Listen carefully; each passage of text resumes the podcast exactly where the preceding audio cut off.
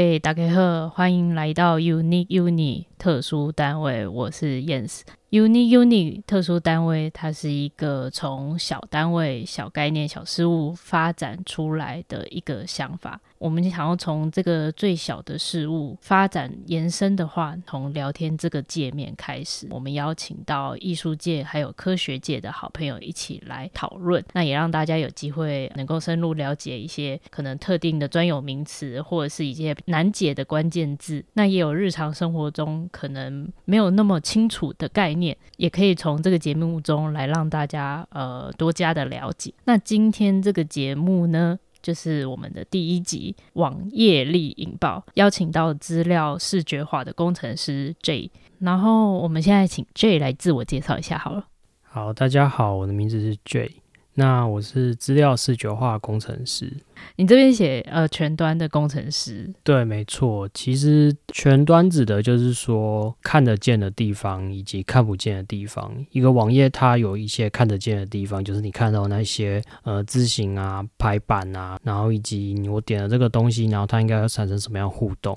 那看不见的地方就比较像是你点了这按钮之后，它背后发生了什么事情，资料要怎么样串接，然后资料会存到哪里去，然后会做什么样的计算，然后最后把把把算完的资料回传给你。这就是看不见的地方。那我们通常讲看得见的地方叫前端，看不见的地方就是后端。全端就只说我做前端也做后端。你要前端的那种呃 UI UX 的设计师一起讨论，然后后面还要跟资料的那个工程师一起工作，这样子是一个蛮辛苦的工作啦。是还蛮辛苦的，但是也会比较好玩。呃，我可以说一下，就是通常业界还是会把前端跟后端的职业去区分开来，但是因为我所待的单位是比较特别，因为我们比较像是需要一些比较灵活的一些产出。有时候我们可能一个需求来，我们会希望说，我可以去掌握到前面，然后到后面资料串接的部分都能够一手包办。这样子的话，我比较有办法去照顾到，就是我最后产品要怎么样呈现。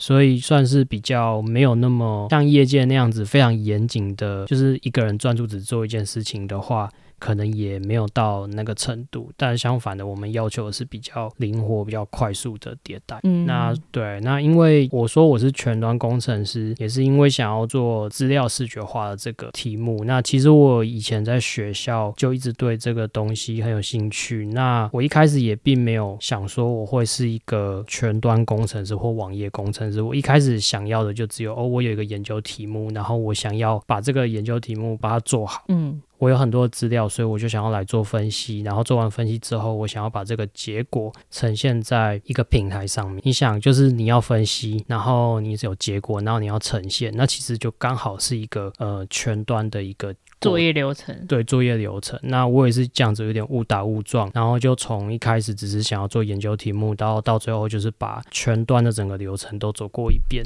那我们今天的正题是网页。其实我选网页就是想要从一个非常基础的概念，然后就像刚刚说的，我们天天都在使用，可是其实有很多的细节我们其实很不清楚的。我觉得网页它真的要走入非常生活化的状态的时候，是我在小时候大概两千年或者是二零嗯到二零二或者是二零零四这一段时间，然后就有一部新加坡的那个电影叫《小孩不笨》，然后它里面有一个剧情道士，然后就给一个妈妈就一个网址，什么 www 打观音妈 .com，然后那个网址呢，你就可以在美国的小朋友下载符咒，小朋友就把符咒印出来，然后你就可以直接烧掉。然后我想，哇塞，这跟就是网页已经可以结合到宗教的这个部分了，我才真的觉得有一点意识到说，其实网页的威力跟深入的程度已经进入到我们生活。然后一直到最近疫情期间，很多的宫庙开始没有办法去呃线上参拜，现在可能最近才又开始带动了起来，甚至呃加入到社群活动。我觉得台湾道教庙宇有一个特色，就是它必须要做互动。因为你去庙里面拜拜，你可能会需要点光明灯啊，然后还会需要求签啊。那现在的网页呢，我觉得是因为疫情的关系，吼，这个大家可能没有办法出现，或者是到呃庙宇拜拜。呃，庙宇为了要减少人流的情况之下，更加积极的推动我们就用这个线上点光明灯的动作来进行各个网页上面的解说好了。第一步，我们应该就会从打开 Chrome 嘛，或者是打开浏览器。Safari，对，我在呃 Google 上搜寻线上点光明灯，呃，你就可以找到很多的结果。我先随意点一个台中的公庙网页好了。哦，等一下，你刚刚先是开了浏览器嘛，对不对？一个 Chrome，但我们可以先讲一下什么样什么东西是浏览器好了。就浏览器我们每天用嘛，但是它实际上为什么一定要浏览器才可以看到网络上的东西？呃，网页浏览器呢，你可以把它想象成是一种呃一种媒介，一种代理你的媒介，它能够帮助你去网络上拿资料。嗯，那去网络上拿资料，这个听起来还可以再拆解。我们先讲什么是网际网络好了。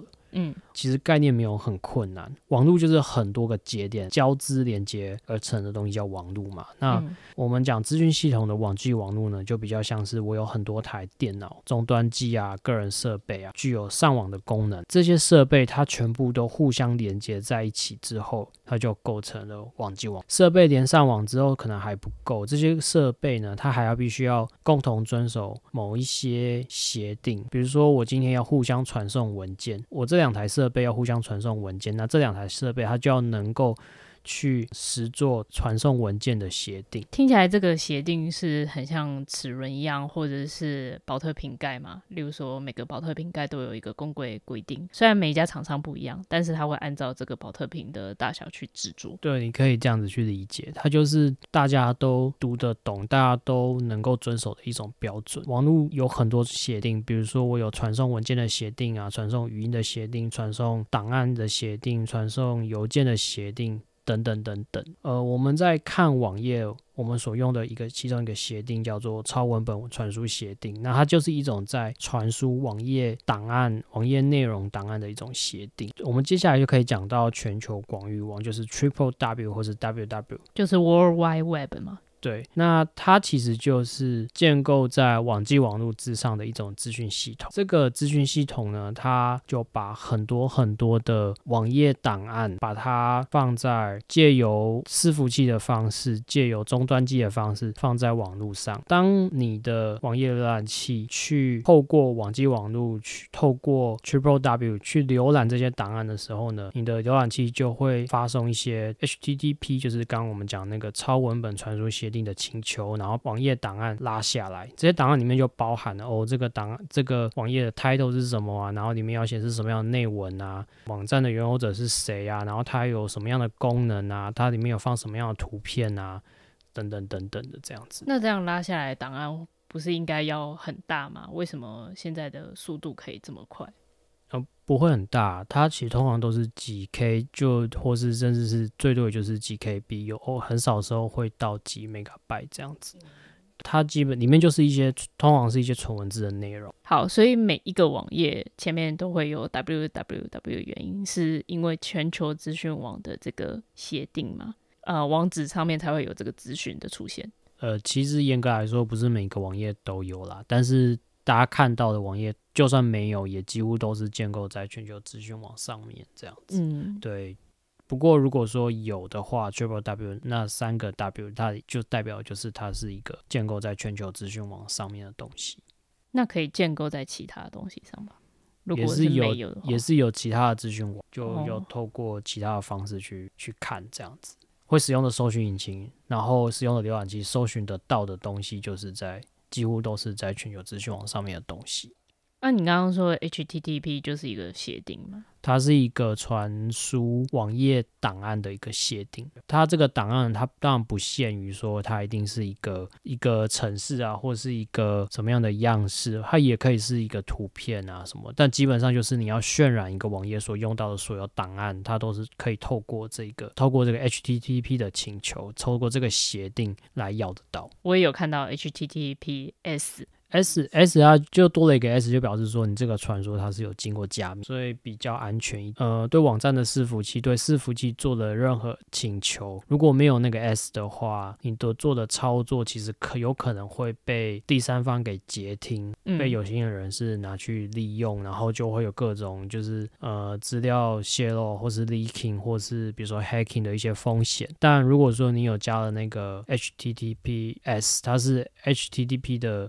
怎么讲？应该说比较安全的版本的这种协定，嗯，那它就能够确保说你的这个一些请求、这些传输，它是有经过加密。是不是在 Google 的搜寻排行榜新的规章上面，如果没有 HTTPS 的话，它的网页排序会排的比较后面一点？对。对，因为它就可能比较不安全嘛。那基本上你的浏览器也会警告你说，哎，你现在浏览这个网站它是没有 S 的哦，它就它没有 HTTP，它只有 HTTP。那这样的话。呃，你也会收到警告，这样。嗯，差一个字，应该是后面有蛮多工作要做的。对，它其实多了那个 S，它不是只是说你改个字就好。你的这个，比如说我今天架一个网站好，我要取得这个，我要使用这个 HTTPS 的这个协定，其实我要多做很多事情。比如说我要去做一些额外的申请，要去申请一些呃凭证。做这个的好处就是你能够确保你的呃使用者跟你资料沟通的过程是安全，然后再来是更现实的一些考量，是你的网站比较不会被搜寻引擎排在比较后面的位置。那搜你说的搜寻引擎就是 Google 吗？对啊，Google 或是 Bing 啊，有些人会用 Bing，然后或我们雅虎啊，雅虎或是可能大家不知道记不记得番薯藤啊什么的，就好久的年代哦。对，就是它就是一个搜寻引擎嘛。搜寻引擎，你可以想象成它是一个，举个例子好，比较容易理解。当你去大卖场，然后你可能想要买买牛奶，因为卖场很大嘛，你心里不知道牛奶放在哪里，那你可能想到最快的方式呢，你就是直接询问一个店员，就是说，哎，请问一下牛奶放在哪？那他很快就会告诉你说，哦，在这个右边，然后最后面那个经过几个货架之后呢，那边有一个冷藏区，牛奶放在哪？嗯，对，店员他们脑袋里面就会有那件就是整个卖场的平面地图，他知道说大致上某些东西放在哪里，你就可以把。这个店员想象成是一个搜寻引擎，它能够帮助你去找到你想要的资讯。对，它脑袋里面有这些由各种关键字所构成的索引，然后当你今天在这个搜寻引擎里面打入某些关键字的时候，它就要透过这些关键字去找到找到那些索引，然后回传一个目录给你，去浏览这个目录，找到你想要找的资讯。也有可能另外一个店员跟你讲的方法也会不同吗？就是因为它的索引方式还有关键字抓取的方式不太一样。我们这样讲好了，不如大家可以想象，就是呃，这个大卖场他们在评打员工考绩的方式比较特别，它比较像是说，你这个店员你帮助顾客多快找到他想要的商品，那这样的话，这个商品就会算是你的业绩。嗯，对，那也就是说，员工彼此之间是一个竞争的关系。嗯，那当然，每个人他们寄东西的方式会有点不一样嘛。那他们处理处理这些商品位置，他们处理这些资讯的方式也不一样，所以就会产生出有些员工他比较擅长去帮助客人找到，比如说牛奶啊，或者有些店员他比较熟悉米啊，有些店员比较熟悉干货。对，那当然就会产生出就是结果的一些差异。嗯，所以当我今天可能想要搜寻这样资讯的时候，我就可以去。询问这个店员，我今天想要买那个商品，我就可以去询问那个店员。搜寻引擎也是一样，搜寻引擎就是它可能都有各自有后面有不同的演算法去实作，可能都有他们自己的独门绝活。嗯、那他在搜寻不同的资讯之后的，就会有不同结果，就会有不同的效率的差别。然后关于呃搜寻引擎，我就想到之前有一个事件叫魏则西之死，然后他是一个中国的大学生，然后他被检查出骨膜肉瘤，这种肿瘤是一个罕见的癌症，目前没有一个有效的治疗方式，生存率也非常低。然后他在被确诊的时候，他有在百度，百度也是一个搜寻引擎，就找到了一则呃医院的广告，透过这个广告找到了那个医生，医生也跟他讲说，哦，这个治愈的可能性非常的高，所以他也花了大笔的医疗费进行治疗，但最后还是被宣告治疗无效啊，呃，最后也离开了世间了。然后这个就是一个可能因为搜寻引擎而误导就医或者是误导对医疗的判断的一个案例。对，大家可以想象一下，就是当你今天在搜寻资讯的时候，其实某种程度上我们是蛮相信搜寻引擎回传给我们的结果。当然，搜寻引擎它本质上是一个服务嘛，那服务提供者他不可能真的无偿提供你这个服务啊，他也要成本，所以他们以搜寻引擎为为例子来说，他们就会在搜寻的结果里面安插广告。比如说你去 Google 搜寻一个商品好了，它可能前面两则的结果会是广告，不过 Google 它会告诉你这是广告。嗯。那刚刚提到这个魏则西事件呢，那时候百度它并没有在。他的搜寻结果里面提到说，这个结果它是一个广告，他有收广告主的钱，所以魏则西可能也就是因为这个原因，他并没有去思考，就认为说哦，百度给我的东西，那我应该是可以相信的。可是魏则西的背景是一个电脑系的学生，他都没有办法去做一个简单的筛选判定的时候，一般人怎么样去判断出来它是一个广告或者是一个正确的资讯？你那时候来说是没有办法。而且可很可能就是那时候的搜寻引擎在审核广告内容这样的过程还不够严谨，所以他也没有细查就去接受，就是可能我们可以说是比较比较有争议的广告啦。这样讲。嗯，好，总之我们就是在设个搜寻引擎，搜寻线上点光明灯的这个服务，这样。那点进去这个网站之后呢，就是会出现一个网页嘛，我们开启了一个网页，那这些网页它可能就列出。了很多，例如说像光明灯啊、安泰税啊、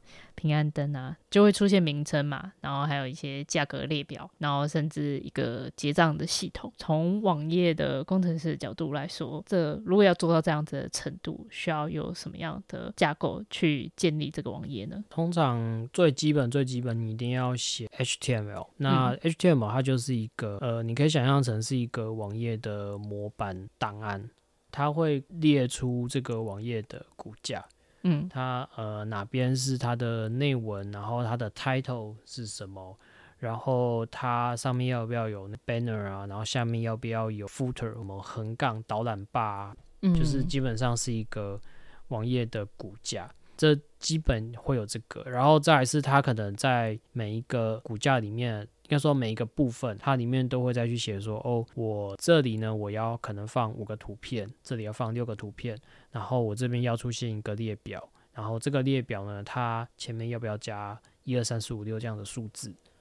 然后以及说我这个每一个文字它要怎么样去呈现，然后它要不要加入超连接等等等等，嗯，对，这是最基本最基本一定会有的东西。如果你只有这个的话啦，你只有写这个 HTML 的话，它互动性会很有限，而且它也不怎么美观。所以呢，我们可能就还会在 HTML 里面，我每一个地方我可能都还会再加一些 style。Style 就是说我要怎么样告诉浏览器说我要怎么去渲染这个部分，嗯，我要比如说我要这个地方的字它要加一些颜色，然后说它的字形是要放什么，当我滑鼠到上面的时候，它会变成什么颜色，要做什么事情。好啦，这很像基础嘛，你就是要先把钢筋水泥弄好，就是 HTML。对，搞好了之后呢，你才可以弄里面的可能墙面啊。对，你要不要贴壁纸啊？或者你要粉刷什么颜色？对，那你就是在网页中是要怎么样粉刷这一面墙呢？呃，你可以写一个东西，你可以其实你可以直接在 key 出这个蓝图里面。哦，我觉得蓝图可能更适合，就是作为喻吗？对，作为更好的比喻，就是我看到的角度的话，可能就会是哦，我就去想说，这个网站它应该是用什么样的东西去写出来的。那你写一个网站，其实你最基本要的就是有一个 HTML 档案。HTML 它比较像是一个，你可以说它是像是基础建筑的蓝图。那这个蓝图上面就会说，哦，我这个网站呢，我的我的头是什么，然后我的尾是什么，然后接下来我中间的内文我要。是什么？我这边我要放一些列呃列表，然后这边呢我要放一些超连接，然后这边我要放五张图片，有点像是一个就是剔除的蓝图这样子。嗯，对，这是最基本你一定要有的，你要有蓝图，你才有办法剔除嘛。那真的要剔除的时候，要用什么样的工具？基础的这个动作就就是交给网页浏览器来做啊。所以网页浏览器它收到这一张蓝图之后呢，它就会知道说，哦，好好，那这这间房子长什么样子，所以它就开始渲染，然后渲染到最后的结果就是你眼睛看到的东西这样子。当然，因为我们我们刚刚讲只有 HTML 嘛，如果说是这样的一个房子的话，它就会很无聊，因为它最后盖出来，它就会只有钢筋跟水泥构成的一个结构，墙壁并没有颜色，然后甚至完全没有粉刷，然后也没有任何的装潢，就会很无聊。嗯。哦，原来你是这样子的概念。房子都还没盖好，但瞬间有人要看的时候，再像小朋友写暑假作业那样子，然后一次把它写完。对，因为你你还是蓝图比较好再传输，因为对啊，因为你传输需要时间啊，然后需要成本，你当然是资料量越少越好啊。我们只要确保说我这些蓝图它是用都是用遵照某种规范来写，而且我们都交给就是遵守这些规范的浏览器来渲染来盖的话，那大家看到的最后结果都会是一样。那实际上你在看它之前，它到底是有没有盖好，根本就没有差，因为你最后看好看到的时候都，只要盖好就好了。对，你最后看到的时候有盖好就好了，它可以用就好了。所以我们现在看到的这个网页就是已经盖好的房子。对，但是我们刚刚说它只有钢筋跟水泥嘛，它没有任何的装潢，对不对？那当然我也可以在蓝图里面画一些，就是说哦，我这一块我的那个呃墙面要用红色哦，我这一块要用什么颜色？我们是可以这样子做，对，但是这样子的话就，就就会让这个蓝图变得比较复杂，嗯，然后再来是你可能也不太好去管理这样的蓝图，因为我们可能就会在这个蓝图里面放了很多其实不应该是只有蓝图的东西，这样子，嗯，那我们可以做的事情，我们就是在拉出另外一个地方来专门去讲说，哦，我蓝图的这个 section。我应该是要用什么样的颜色来粉刷？嗯，对，所以我们就会拉出另外一个档案，叫做 CSS，嗯，样式档案来把这些就是我要怎么这个装潢要怎么样装潢，把它另外去标明。那 JavaScript 也是这个装潢的一部分吗？可以是，也可以不是。JavaScript 比较像是说我不满足于就是我这个房屋它只有就是这些固定的样式。也就是说，我希望我这个这栋房子呢，它的楼梯可以是会旋转的。然后它这个门呢，它会是某种情况下，它会通往另另外一个异次元世界。对对，在某种情况下会通往异次元入口。然后这就是超连接吗？就是有点像是它会动态的去嗯嗯连接到别人，每个人看到的东西可能会不太一样。嗯，那或者是说有点像是那个哈利波特里面的那个有个楼梯间，然后它的那个楼梯会一直转来转去。嗯，对对对，我今天如果我今天想要盖一个这样的房子的话，那当然只有这些呃 HTML 跟 CSS 就不够，因为它就会是一个比较静态的结果。当我今天想要一个比较动态的结果，我就需要更复杂的东西来帮我做。对，所以 JavaScript 它我们做到这样这个东西的方法就是写 JavaScript，那它其实就是一种程式语言。那这个程式语言呢，也是 follow 一定的规范来写的。那我的浏览器当然也读得懂这个程式语言，然后所以他就会知道说，哦，当我今天我可能。滑鼠我滚动到这个地方的时候呢，他应该就要做什么样的东西？那我今天点的这个连接的时候，他不只要去这个地方，他还要多帮我做一个什么事情？嗯，对，他就可以加了很多动态的内容在里面，嗯，让你看东西，它不会只是就是很像在翻书一样，这个书它还可以动来动去。嗯，好，那点开这个网站的时候，它其实很多其他网站也有这样子的询问，他就会问你说你同不同意啊，什么什么规范啊，然后它就会出现 cookie，cookie 到底是什么东西？我觉得这个东西可能也是要用一个范例来解释，而且它是从某一个时期，然后突然开始出现，然后我也一直都不知道这个原因，有时候没点也没查，也是可以浏览这个网页。我们我们可以用一个例子来解释好了，假设说你今天去这个公庙网站，然后你点完灯，那你知道，大家如果有去点过灯，就知道你一定要填，就是你家要点什么样的灯，然后你住在哪边，你的手机电话号码多少，然后你叫什么名字嘛，嗯嗯，你这些基本资料你一定要填，那他们才有办法帮你建档。那填这东西很麻烦，假设我今天我要帮我全家人都点灯，我就要打四个人的资料，对，那打完之后呢，我终于要送出，然后我要去付钱，结果突然间可能我电脑没电了。或者我不小心按到什么东西，就把整个浏览器关掉，超崩溃的。我觉得这些东西全部都要重打。对啊，就通常都是自认倒霉啊。对，可是很神奇的是，当我今天再重新把浏览器打开，然后回到那个网页，我发现，诶，我刚刚打的那些资料都还在，那到底是怎么样一回事？显灵啊？对，嗯。嗯也可能啦，没有啦，就是我还有办法拿到这些东西，就我不需要再重打。那其实它如果不是显灵的话啦，那很有可能是这个网站它有利用 cookie 的一些技术。这个 magic cookie 其实它就是帮你把一些资料先记下来，所以万一你有真的很不幸的时候，就网页突然关掉，然后你之前填资料，它都还会帮你保留。这样子有点过度简化，其实它应该说是一个资料的片段，然后它可能是一个你可能没有办法读懂的东西，它会由呃网站的伺服器发出，然后存在你网页的浏览器这边，就是存在你的终端机这里，然后你的终端电脑它会接受这样的一个储存。那当你就算不小心把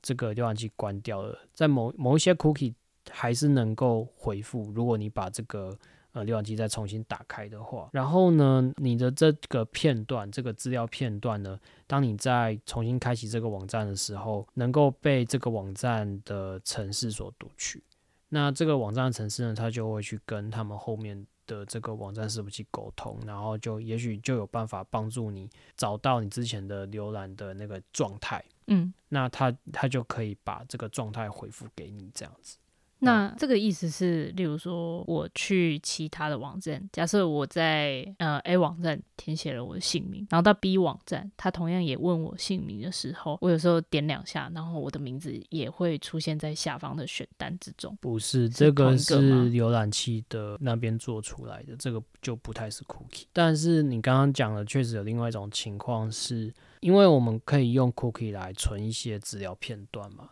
它并不限于就是你存什么样的内容，所以说，呃，有一些假设说我们今天看的这个网页好了，它有很多很多的广告，嗯，其实每一个广告呢，它的这个最后打出去的这个来源，并不是这个网站它自己的来源，也就是说，假设我今天去 triple w 点 a dot com 这样好了。那个网站，你要去看到那些广告，你所打的这个 domain 会是 triple w 点 b 点 com，嗯，也就是说，它的这个网站的内容跟这个广告的内容是来自于不同的 domain，嗯，这个广告的这个实作呢，它可能就会透过程式的方式在你的电脑存一些 cookie，嗯，也就是说，这个 triple w 点 b 点 com 它会在你电脑存一些 cookie。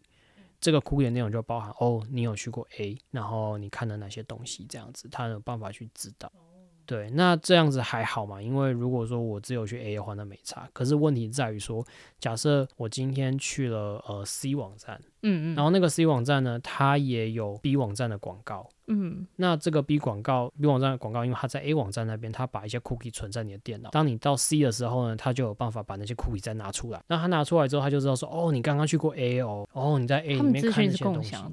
没有，因为都是来自于 B 啊，就有点像是 A 跟 C，他们共同都有 B 的广告。B 呢，在它的这个广告内容里面呢，塞了一些会写入你 cookie 的一些程式码。对，那这个 cookie 它就会去记录你的一些某一些行为。对，所以当你今天在 A，你又跑到 C 的时候呢，你的这个行为就被 B 知道。那他就可以不断的去呃去建构你的兴趣、你的样貌，他开始渐渐的 B 就开始比你还有更了解你自己，因为他不断的在追踪你的行为。对，那这个就是广告商很常的用的一种手段。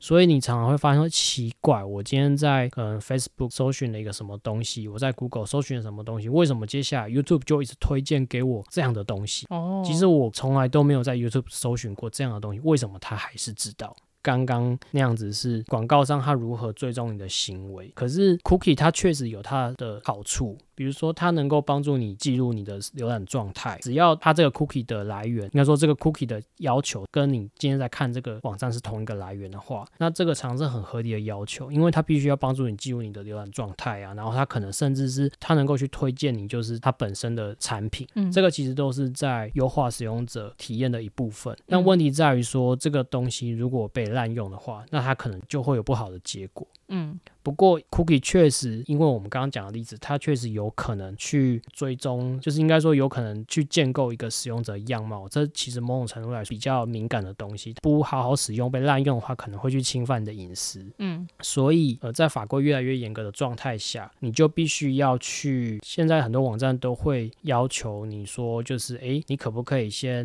应该说很多网站都会去征询使用者的同意，告诉你说，哎，我们会使用 cookie 这样的技术，你同不同意？那我们是。为了要呃更好的使用者体验，但并不是要做其他的用途。嗯，对。但是这个是一个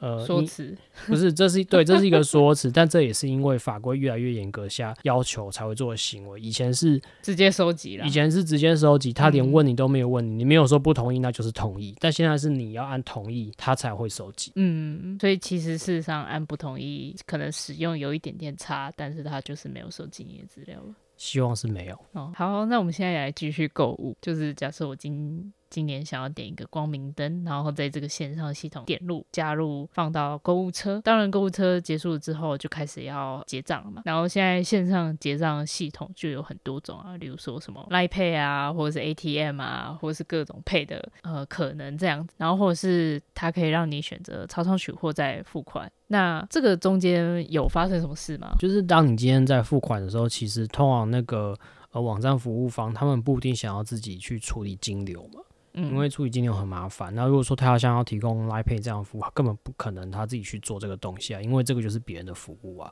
嗯，所以呢，呃，这个点灯系统它其实它背后呢，可能就会去串接 Line Pay 的 API，嗯。API 就是呃应用程式接口，也就是说应用程式跟应用程式之间互相沟通的一种呃一种管道，一种界面，嗯，他们会互相去沟通。嗯，所以当你今天点说，哦，我要用 Line Pay 付款好了，那这个点灯系统它就会把这些相关的资讯，比如说要付多少钱，怎样怎样的东西，然后传送到。Line Pay 的 API，这个 Line Pay 的 API 就就知道了，那它可以就把你导过去，然后你就在 Line Pay 那边完成这样的一个操作。操作之后，Line Pay 的 API 会再告诉那个点灯系统说：“哎，这个人已经付款完成了，我已经确实收到钱了。”那这个点赞系统那边就有办法再列一些，比如说收据啊，或是。列印呃相关的凭证给你，让你去知道说哦，我已经完成了这个点灯的动作。所以其实我们就这样子把光明灯买了下来嘛。这只是一种情境嘛，对不对？我们的这些操作都是透过网页浏览器，然后在网络上完成。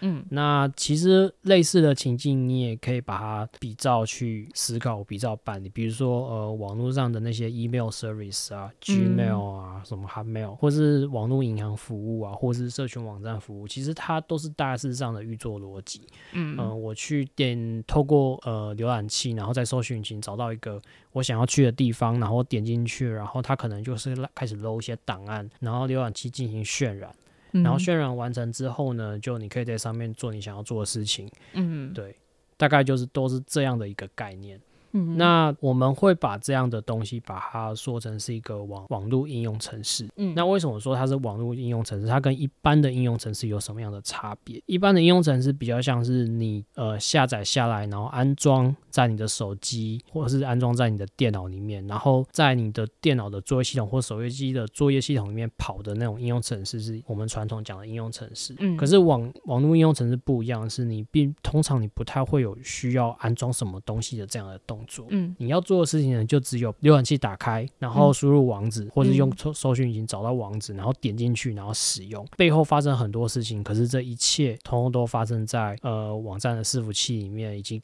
你跟这个伺服器沟通的过程。嗯，你不需要去做任何的安装，这个东西我们就说它是网络应用程式。嗯、那其实呃我们平常在用的东西，也几乎都是属于网络应用程式。那我在网络上面有找到关于网页的专有名词，然后想要来问问你的想法。这个是 Web 一点零，然后 Web 二点零、Web 三点零上面的区别。最早期的时候，在一点零时代，使用者比较像是只能做搜寻，然后搜寻到那个网站，它提供给你一些你要的文字、图片跟一些资讯，但基本上你没有办法做什么样的在更多的动作或是互动。二点零的时候，你可以做很多的互动了，就也可以做很多的回应，你就不会只是被动的接收的那一方，你甚至可以提供你的想法，就是进行编辑跟操作。这个是我找到的资料，呃，去定义 Web。呃，现在我也常常听到 Web 三点零的时代说要来临了。这样子，那 Web 三点零跟二点零最大的差异是使用了区块链技术，还有互动的概念上面也有一些变化。我也是直接用例子来讲好了。以前 Web 一点零啊，比较像是我们只能只能看一个，比如说购物网站的行路这样子，然后也许你可以买一些东西，可是基本上它上面的内容都已经是那个网站它已经预先编撰好、预先写好，然后它告诉你你要看的是什么就是什么样的东西。那二点零的就变成说我有很多的是有内容是由使用者所生成的，比如说我们看 IG 啊或是 Facebook 上面大部分我们看到的东西。都是来自另外一个使用者所产生的东西，它并不是这个网站它预先已经编撰好告诉你的东西。使用者彼此间可以有更多互动，那跟网站也可以有更多互动。那 Web 三点零可能就会是在导入一些其他的新技术。那比如说，我之前也比较常听到是说，可能 Web 三点零它会有 follow 一定的一些架构跟规范，然后让呃这个每个网页它跟网页之间它可以做它的内容可以被机器所理解。嗯，对。那这个就可能是语义网的部分这样子，然后再来是也有一些人他可能就会在比如说可能 Web 三点零它会有一些机器学习或者 AI 的 model 在上面跑。那可以产生不一样的东西，那以及就是可能也有人说他会用一些区块链的技术。然后可能让它会有更分散式的结果啊，或是说更克制化的对，更克制化的结果，对、嗯、对，这个就是比较像是大家对 Web 三点零的一些期待吗？期待，对对对。嗯、但是这个时代只是还在演进，其实它还是会有呃一点零、二点零、三点零，它还是有一定的规范，可是你很难去讲说它。什么时候来？什么时候来？对，你很难去画出一条很明确的时间点，说哦，几月几号几年这这一天以前都是一点零的时代，然后这一天以后都是二点零时代，并没有这样的一个非常明显的一个分别。嗯，它是一个过程。